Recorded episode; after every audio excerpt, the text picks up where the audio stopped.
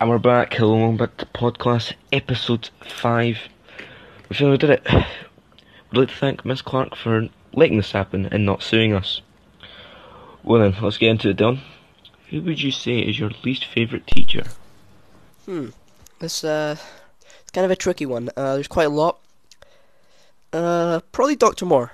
Yeah, uh, he's he's kind of creepy. He's uh, probably got a couple investigations into him. Uh, big forehead. Uh, always always tries to you know sniff you if he goes near you. Yeah, yeah, definitely Doctor Moore. Definitely Doctor Moore. Does anybody have a key card?